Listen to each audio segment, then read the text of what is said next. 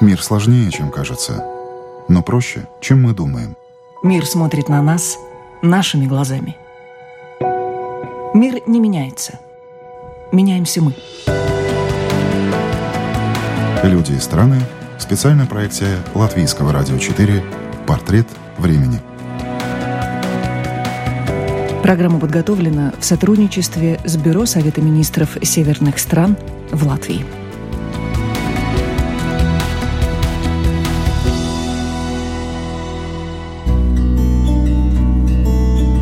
Продолжаем смотреть на мир и процессы, которые в нем происходят, сквозь призму скандинавского взгляда на вещи. И сегодня завершаем цикл датских историй – это программа «Портрет времени». Меня зовут Яна Ермакова, и моя сегодняшняя гостья Татьяна Якушева-Соренсен.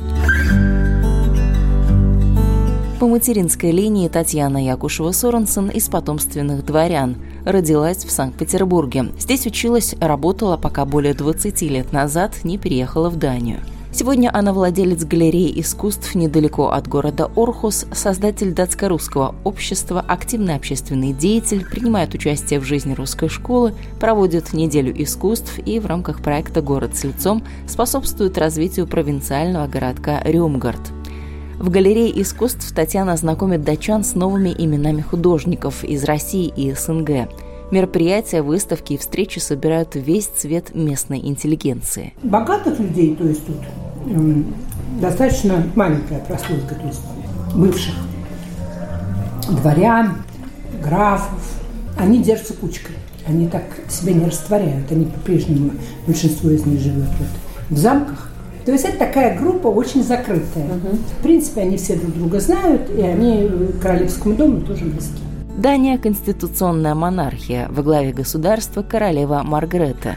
Датская королевская семья с завидной регулярностью снабжает СМИ сенсационными заголовками, причем самыми разными. Особо голубых кровей тоже люди и ничто человеческое им не чуждо. Скандалы и радости датского королевского дома давно стали любимыми темами для обсуждения среди простых датчан. Их жизнь, там, какие у них дети. То есть это нормальным людям нравится. Когда как я... сериалы смотрят, да? Каждый раз что-то новое. Да, да. да. Э, я помню, больше э, потрясло, значит, когда э, я работала в свое время, когда муж умер, я работала в доме для престарелых. И когда я работала, вот, основная часть вот персонала, у них вот эта тема очень такая важная для них. Король, королева. И когда была э, свадьба Фредерика с кронпринцессой Мэри, то они обсуждали, значит, кто что приготовил себе на стол, кто что купил, mm. какие они платья себе купили, чтобы сидеть перед телевизором в выходном каком-то платье дорогом с каким-то таким ужином. Это у них была такая тема обсуждения, значит, кто что купил, кто какое платье купил. То есть их как на то, что они свадьбу готовились да, да, да, да, чтобы смотреть по телевизору свадьбу.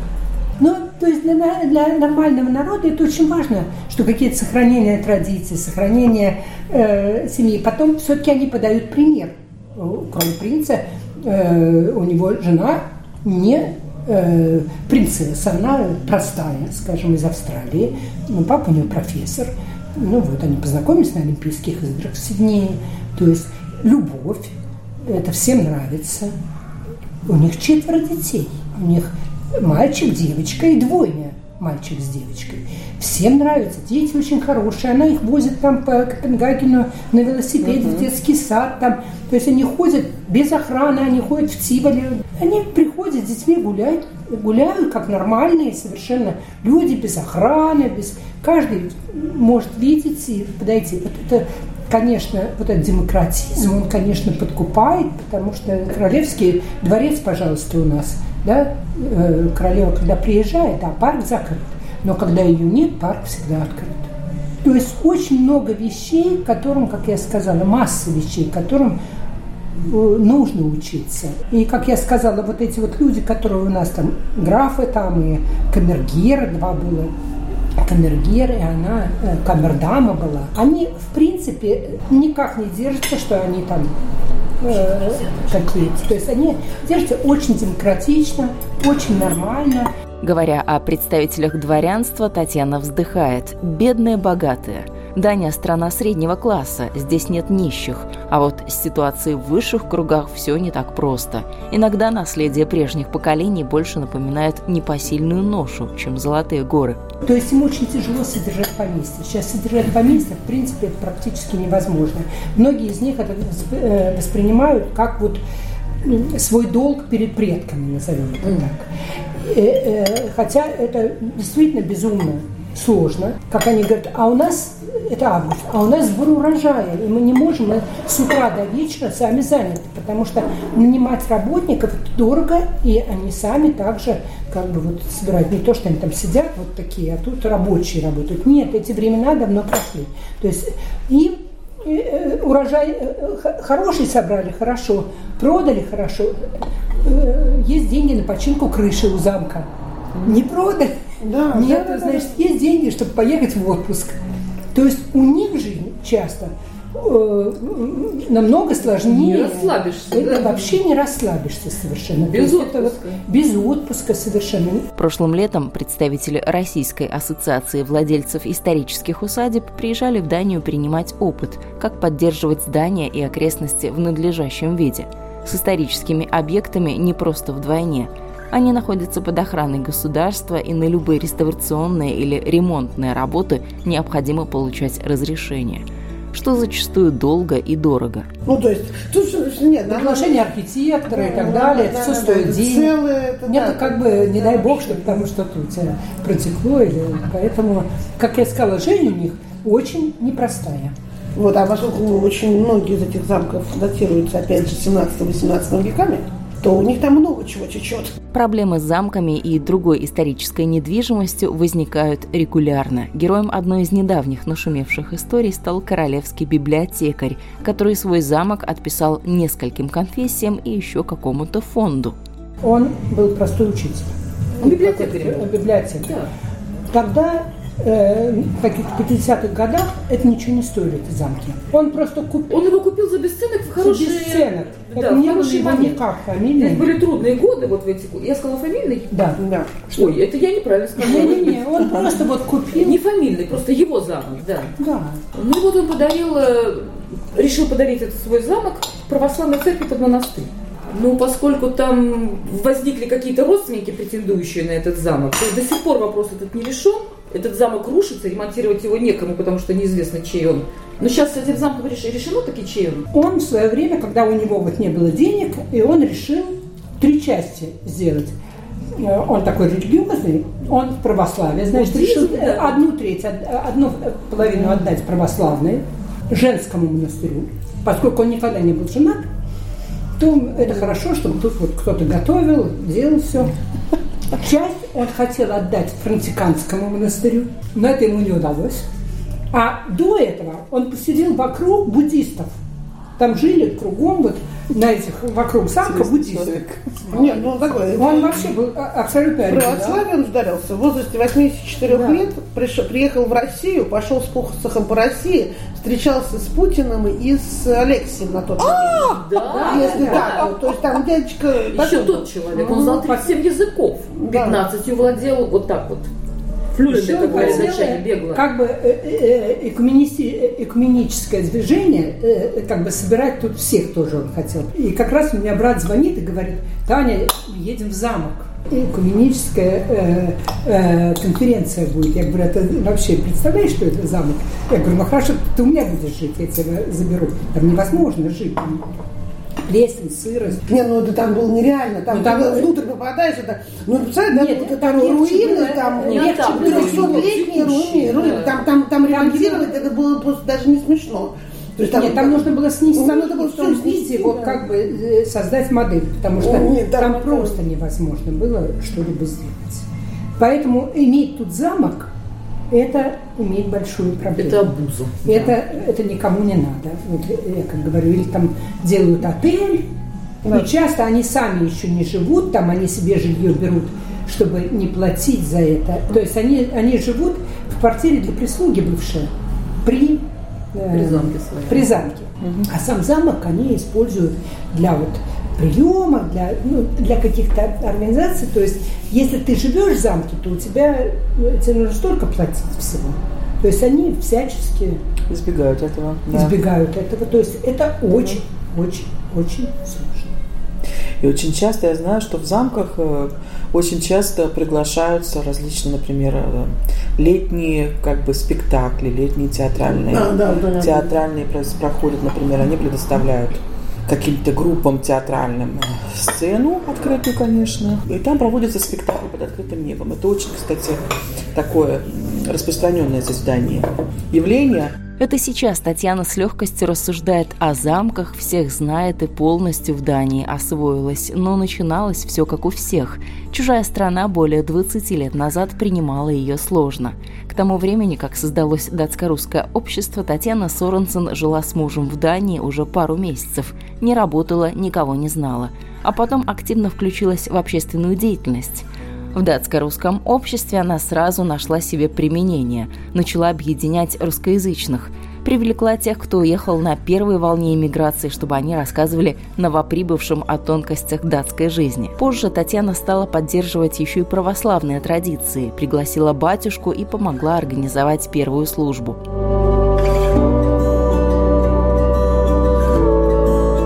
Предполагалось, что датско-русское общество будет способствовать интеграции, будет помогать русскоязычным быстрее адаптироваться в другой стране.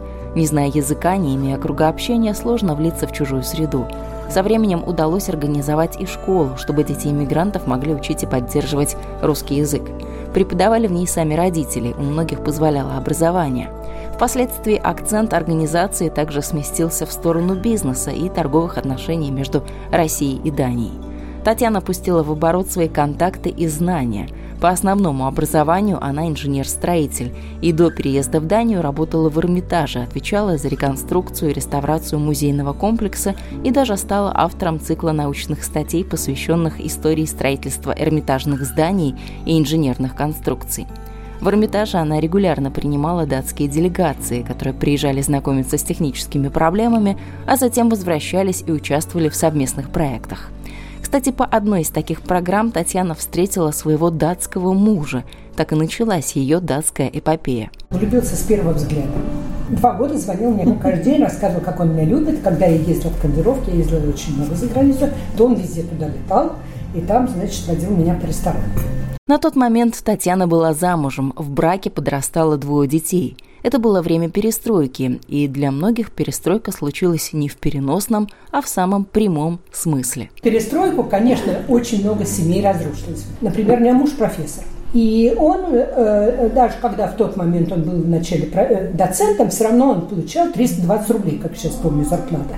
Э, инженерная зарплата начинались от 100 рублей. Поэтому, конечно, он всегда получал как бы намного, в три раза больше, чем я. И еще у него два месяца отпуска.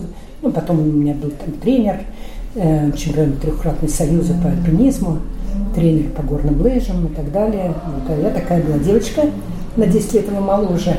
И он там меня решил воспитывать, выбрал из секции.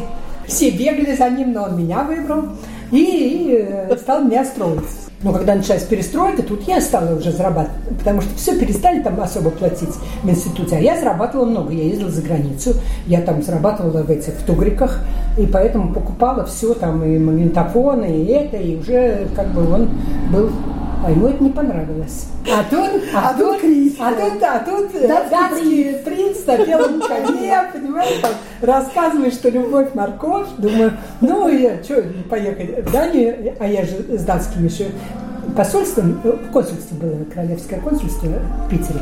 И я с ним была и с, с консулом в хороших отношениях, и с секретарем. И эта секретарь, она мне говорит, ну, Тань, ну что ну попробуй. Я говорю, не, ну там, я такой патриот России, там, не, ну попробуй, чего-то, ну съезди там это. Ну, и я вот через два года развелась со своим мужем, чтобы выйти сюда замуж. На новое место жительства Татьяна переезжала с мыслью, что такой специалист своего дела, как она, будет в Дании на расхват. Но не тут-то было – в России чего только не было, жизнь ее била ключом. Помимо работы в Эрмитаже она подрабатывала гидом. Работа не пыльная, вспоминает Татьяна. Вышла из музея, села на теплоход, взяла микрофон и рассказывай себе. 6 рублей в день платили в Эрмитаже, и столько же она зарабатывала, будучи гидом. Кандидат в мастера спорта по альпинизму и по горным лыжам, летом она подрабатывала инструктором, зимой судьей, объездила практически весь Союз. В Дании все это ушло, пришлось учиться и искать новый смысл жизни. Мое увлечение, как я сказала, это люди. Я очень люблю людей и э, восхищаюсь людьми. И э, если есть возможность помочь им как-то реализовать себя вот, в чужой стране, потому что на самом деле самая большая проблема, когда ты приезжаешь в чужую страну, то, ну, если ты не по приглашению приехал, ну вот, а приехал э, по-другому, то, конечно, это очень сложно себя реализовать и найти себя в новой жизни, и найти людей, с которыми тебе приятно общаться в новой жизни. Потому что если мы подумаем, за всю нашу жизнь, вот мы прожили, сколько у нас есть друзей, ты можешь скучно жить в любой стране. Это вообще не важно, где ты живешь. Важно, что ты делаешь. Э, место делает человека или человек место. Да. И это как бы вот, как я говорю, когда я приехала 20 лет назад, ничего тут не было. Практически с нуля вокруг себя Татьяна Соренсен создала то общество, в котором приятно находиться. Все, как она сама, сплошь творческие люди – сами что-то организовывают и не сидят сложа руки. Татьяна уже давно могла бы отойти от дел, ведь она и ее третий муж – пенсионеры. Но таких пенсионеров в Дании еще поискать. Встают ни свет ни заря и находят себе массу занятий. Всегда есть что делать. Татьяна любит порядок, а в Дании, говорит она, с этим все в порядке. Порядок не только у людей в головах, но и в государстве. Вот порядок – это настолько как бы э, важно, потому что это должно обеспечивать общество. Это задача общества, это задача государства. Это не значит, что мы должны зарабатывать, как это, заслужить, чтобы была хорошая дорога, заслужить, чтобы тебя обслуживали, заслужить, чтобы тебе не стоять в очереди. Мы не должны этого заслуживать. Для этого мы в государство платим деньги, чтобы государство помогало нам себя развивать. И вот это, вот опять же, то, чему нужно учиться. То есть вот они граждане. Кто такой гражданин своей страны? Вот это вот гражданин своей страны. Это человек, который участвует в жизни общества. Вот эта работа в коллективе, что мы все ответственны. Если у нас фирма, мы ответственны. Это действительно вот развитое общество. Вот такое общество, оно и должно. Такое было в Греции общество. Гражданином считался тот, кто платит налоги, тот, кто участвует в жизни общества и так далее. То есть вот Аристотель, он все написал, что такое общество. То есть нам нужно учиться просто быть гражданами своей страны. Нас, конечно, учи, э, э, разучили это. Всех. Мы все были в лагере социалистическом. Просто одни сидели в лучших бараках, другие в худших бараках.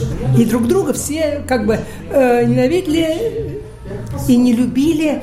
А э, граждане, это мы не сидим в бараке. Это мы э, живем на своей земле и рады за это. И вот датчане, еще что очень интересно сказать про них, что они считают, что я родился датчанином, я уже... Это огромное счастье, что я родился датчанином. Я уже вытянул вот... Счастливый билет. Счастливый билет, да.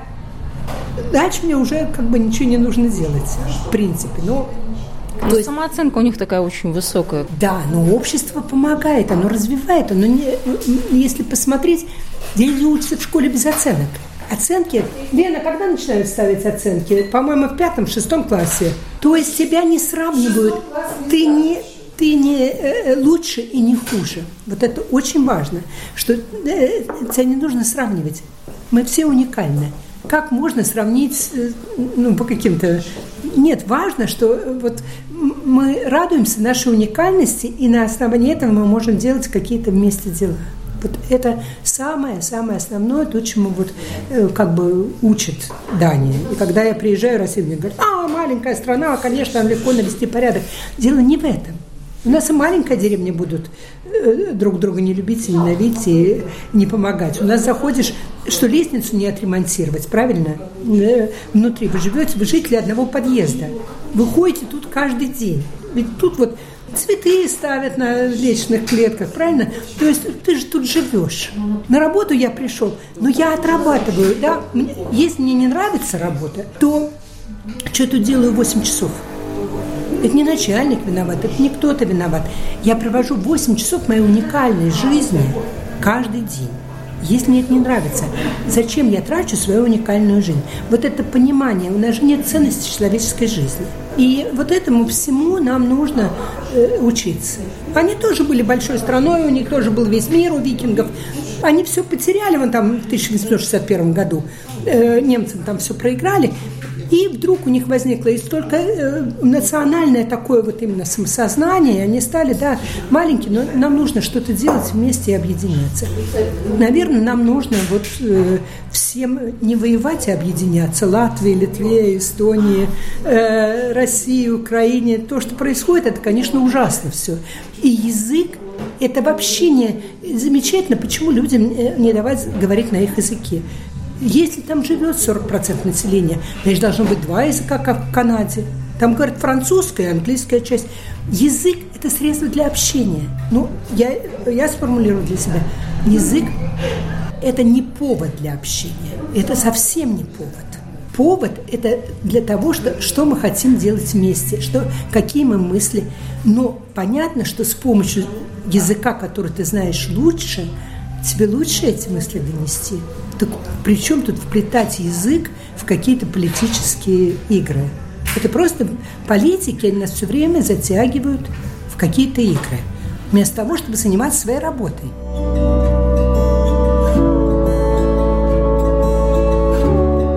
Но в Дании два языка удачно сосуществуют, английский и датский. Нет, в Дании датский.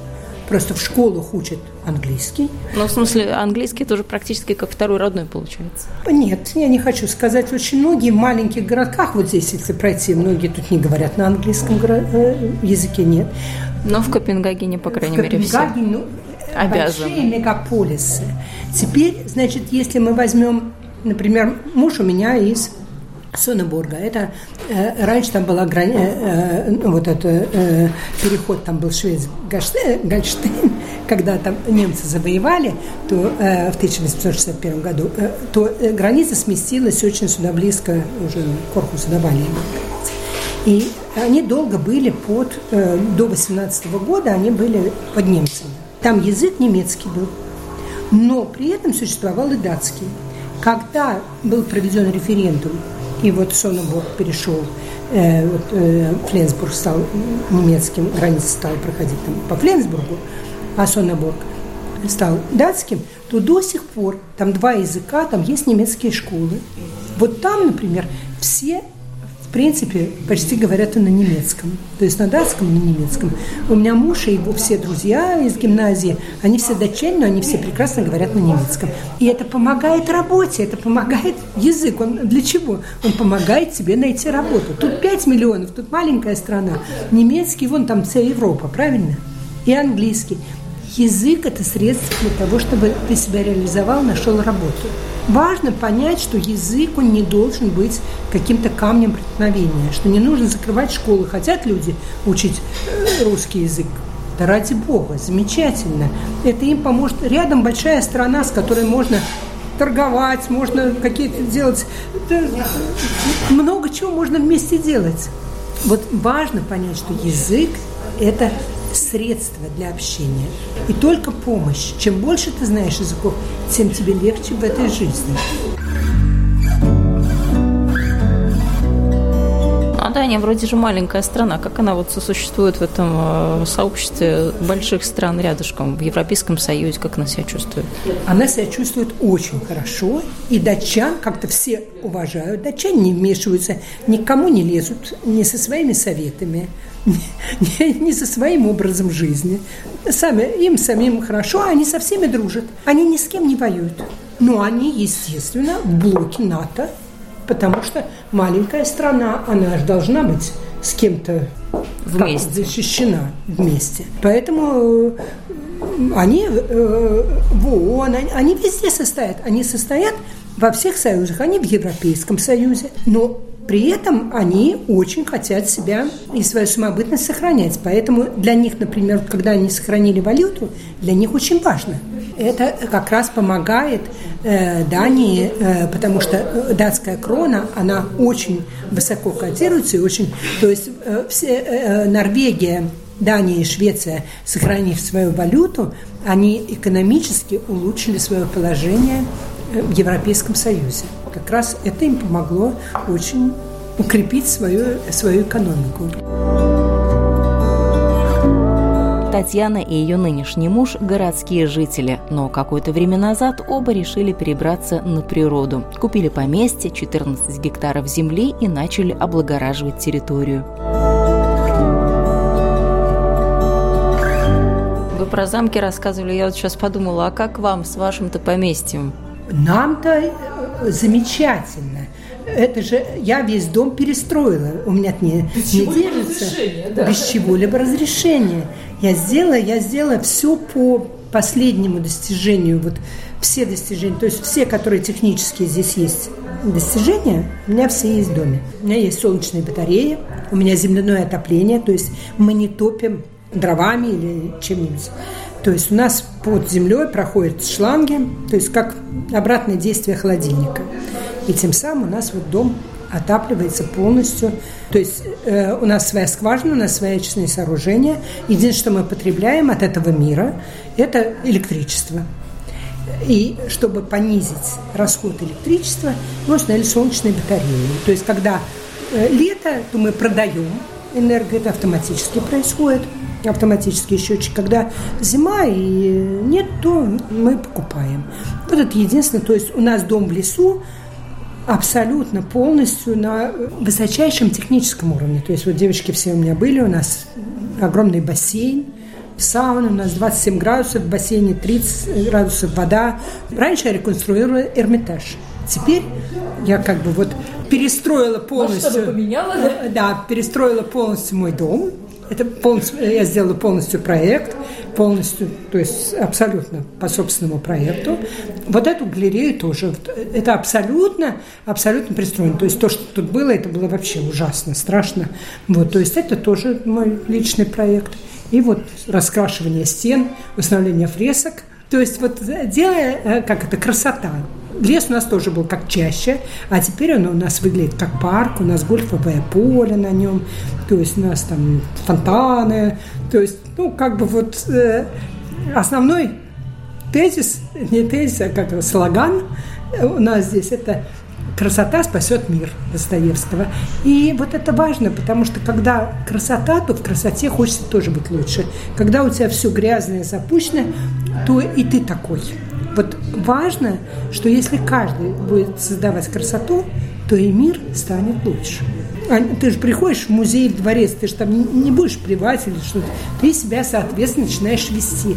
То есть вот важно, чтобы каждый ощутил и свой дом, и, свой, и свою улицу, и свое государство. С мыслями о том, что все должно быть прекрасно, в городе, где расположена художественная галерея Татьяны, она взялась за проект «Город с лицом». Со временем унылые серые здания должны превратиться в яркие и привлечь внимание не только местных жителей, но и туристов. Вот это было самое страшное здание в городе, самое страшное. То есть ты въезжаешь на круг, оно было синее, облезлое. Я смотрела каждый раз проезжая, думаю, как может такое страшное здание существовать ну, вот в центре, когда мы его купили. Сейчас это самое красивое здание, и его знают теперь все, потому что здесь мимо проезжает 500 тысяч человек каждый год. Нас такой, как это называют, типа Диснейленда датского, самого крупного. Отсюда 10 минут. И масса, 500 тысяч примерно проезжает каждый год. И теперь все знают это, когда там рассказывают, а, это вот на кругу, это здание. То есть я провожу вот интернациональные конкурсы. Первую вот эту стенку у меня раскрашивали э, выпускники Академии художеств Питерской. То есть среди выпускников, среди старшего курса был проведен конкурс. Те, кто выиграл, приехали сюда, и вот мы с ними согласовали мотив, и они вот нарисовали эту фреску. Это была первая неделя, неделя искусства и проект «Город с лицом». То есть у меня задача большая сделать, чтобы город этот все знали в Дании. То есть, чтобы на стенах были картины красивые. Что еще здесь появилось, помимо ваших фресок, помимо вот этого ну, вот оазиса, меня, где мы... У меня же два года только существует галерея. Потом мы сделали вот все это. в процессе пока. Да, у меня вон там проекты, которые э, предлагаются. То есть мы как бы вот три года мы провели неделю искусств здесь. Но э, опять же это должны поддерживать жители. Мы тут не живем в этом городе. Мы его украшаем. Поэтому нам хочется, чтобы э, к этому подключились жители. А подключаются они как, как воспринимают ну, так это? сказать, Или вот, так, настороженно? Э, осторожно. Но э, сейчас у меня работает вот э, одна сотрудница, которая живет в этом городе, у нее сын ходит в школу маленький, она всех знает, то есть она проводит опросы, и, и я надеюсь, что как бы, потому что у меня там есть, можно посмотреть проекты, которые э, разные, то есть э, я собираюсь продолжать, естественно, этот э, интереснейший проект, потому что я думаю, что это очень интересно. Э, девочки тоже у нас, детский театр выступает на неделе искусств, приезжают тут вот у нас концертная площадка, вот, то есть мы что можем, мы делаем. А город с каким лицом вы хотите видеть? Вот вы его себе как представляете? Наша программа называется «Портрет времени», а вот у вас лицо города. Город с лицом. Мне кажется, это как-то связано. Да, город с лицом – это что он чем-то отличается. Что-то в нем есть такое особенное, что люди э, знают про него. Потому что есть такой город, тут Бранда. Когда я стала, ну, первый вот, говорю, хочу фреску на стене, мне стали рассказывать, о, это есть город Бранда, и там есть. Там на фасадах нарисованы. Я поехала, увидела, какие там ужасные граффити нарисованы. И думаю, нет, это... Ну, все знают, все говорят, как только я сказала, они знают. Но они развиваются, они сейчас уже проводят вот эти арт-стрит-фестивали и так далее. То есть город развивается, но они давно начали. А я тоже хочу, чтобы про этот город тоже все говорили, а, это Риомго, где там на каждом доме какие-то картины. В Брюсселе, кстати, потрясающая тоже есть вот серия рисунков, можно даже маршрут себе составлять, вот одного рисунка ходить Абсолютно, к другому, фасады да. очень занимательно, лично походила, прошла где? Брюссель. Вот. Есть чудный город в России, Боровск. Всем советую побывать там. Я была на конгрессе, и мне посоветовали э, поехать в Боровск, там монастырь и так далее. Я приехала, а я как раз только вот раскрасила этот один фасад. И вижу, там просто ну, он, э, там известный Боровский монастырь и так далее. И вдруг вижу, там на фасадах просто вообще э, картины нарисованы. Притом там, например, есть такая стенка стоит, которая загораживает э, э, ну, какие-то страшные дома в центре. И на этой стене нарисованы картины всех э, церквей, которые были снесены в этом городе. На э, зданиях, ну вот купеческий же город был такой, на старинных зданиях, нарисованы картины, они в таком состоянии в плохом, но на, нарисованы картины с фотографией, кто тут жил, купеческая семья такая, такая. То есть я вообще ходила, э, э, э, там Циолковский преподавал, там Пушкин проезжал мимо, он написал об этом. То есть там ходишь, это один художник, он взял и решил рисовать, который там живет и рисует, разрисовывает фасады сам. Это потрясающе. Какие-то за, запущенные такие э, окна забитые. Он разрисовал эти окна, как будто там из них смотрят. То есть это вообще... И теперь в этот Боровск ездят люди не только в Боровский монастырь, а ездят посмотреть его фрески. Вот, конечно, это совершенно... То есть вот что может сделать человек, в принципе, в этой жизни. Вот мы все что-то делаем. Сегодня Татьяна Якушева-Соренсен – гражданка Дании. Чтобы въехать в Россию, где живут родственники, каждый раз получает визу. Но именно жизнь на несколько стран научила ее по-другому смотреть на вещи и понять, что главное не где жить, а с кем и что делать в жизни, чем заниматься. Жизнь – это постоянный путь открытий, открытий себя и мира. Когда ты останавливаешься, путь заканчивается.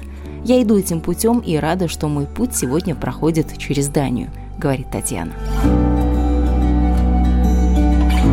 Это была программа «Портрет времени». Для вас ее подготовила и провела я, Ян Ермакова. Мы завершаем цикл датских историй, но уже через неделю будем смотреть на мир, события и людей глазами наших соседей-литовцев. До новых встреч!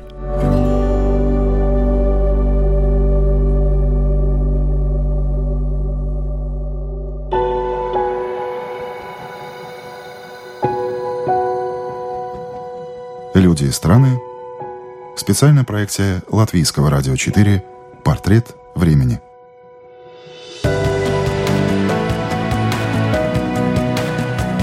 Программа подготовлена в сотрудничестве с Бюро Совета министров северных стран в Латвии.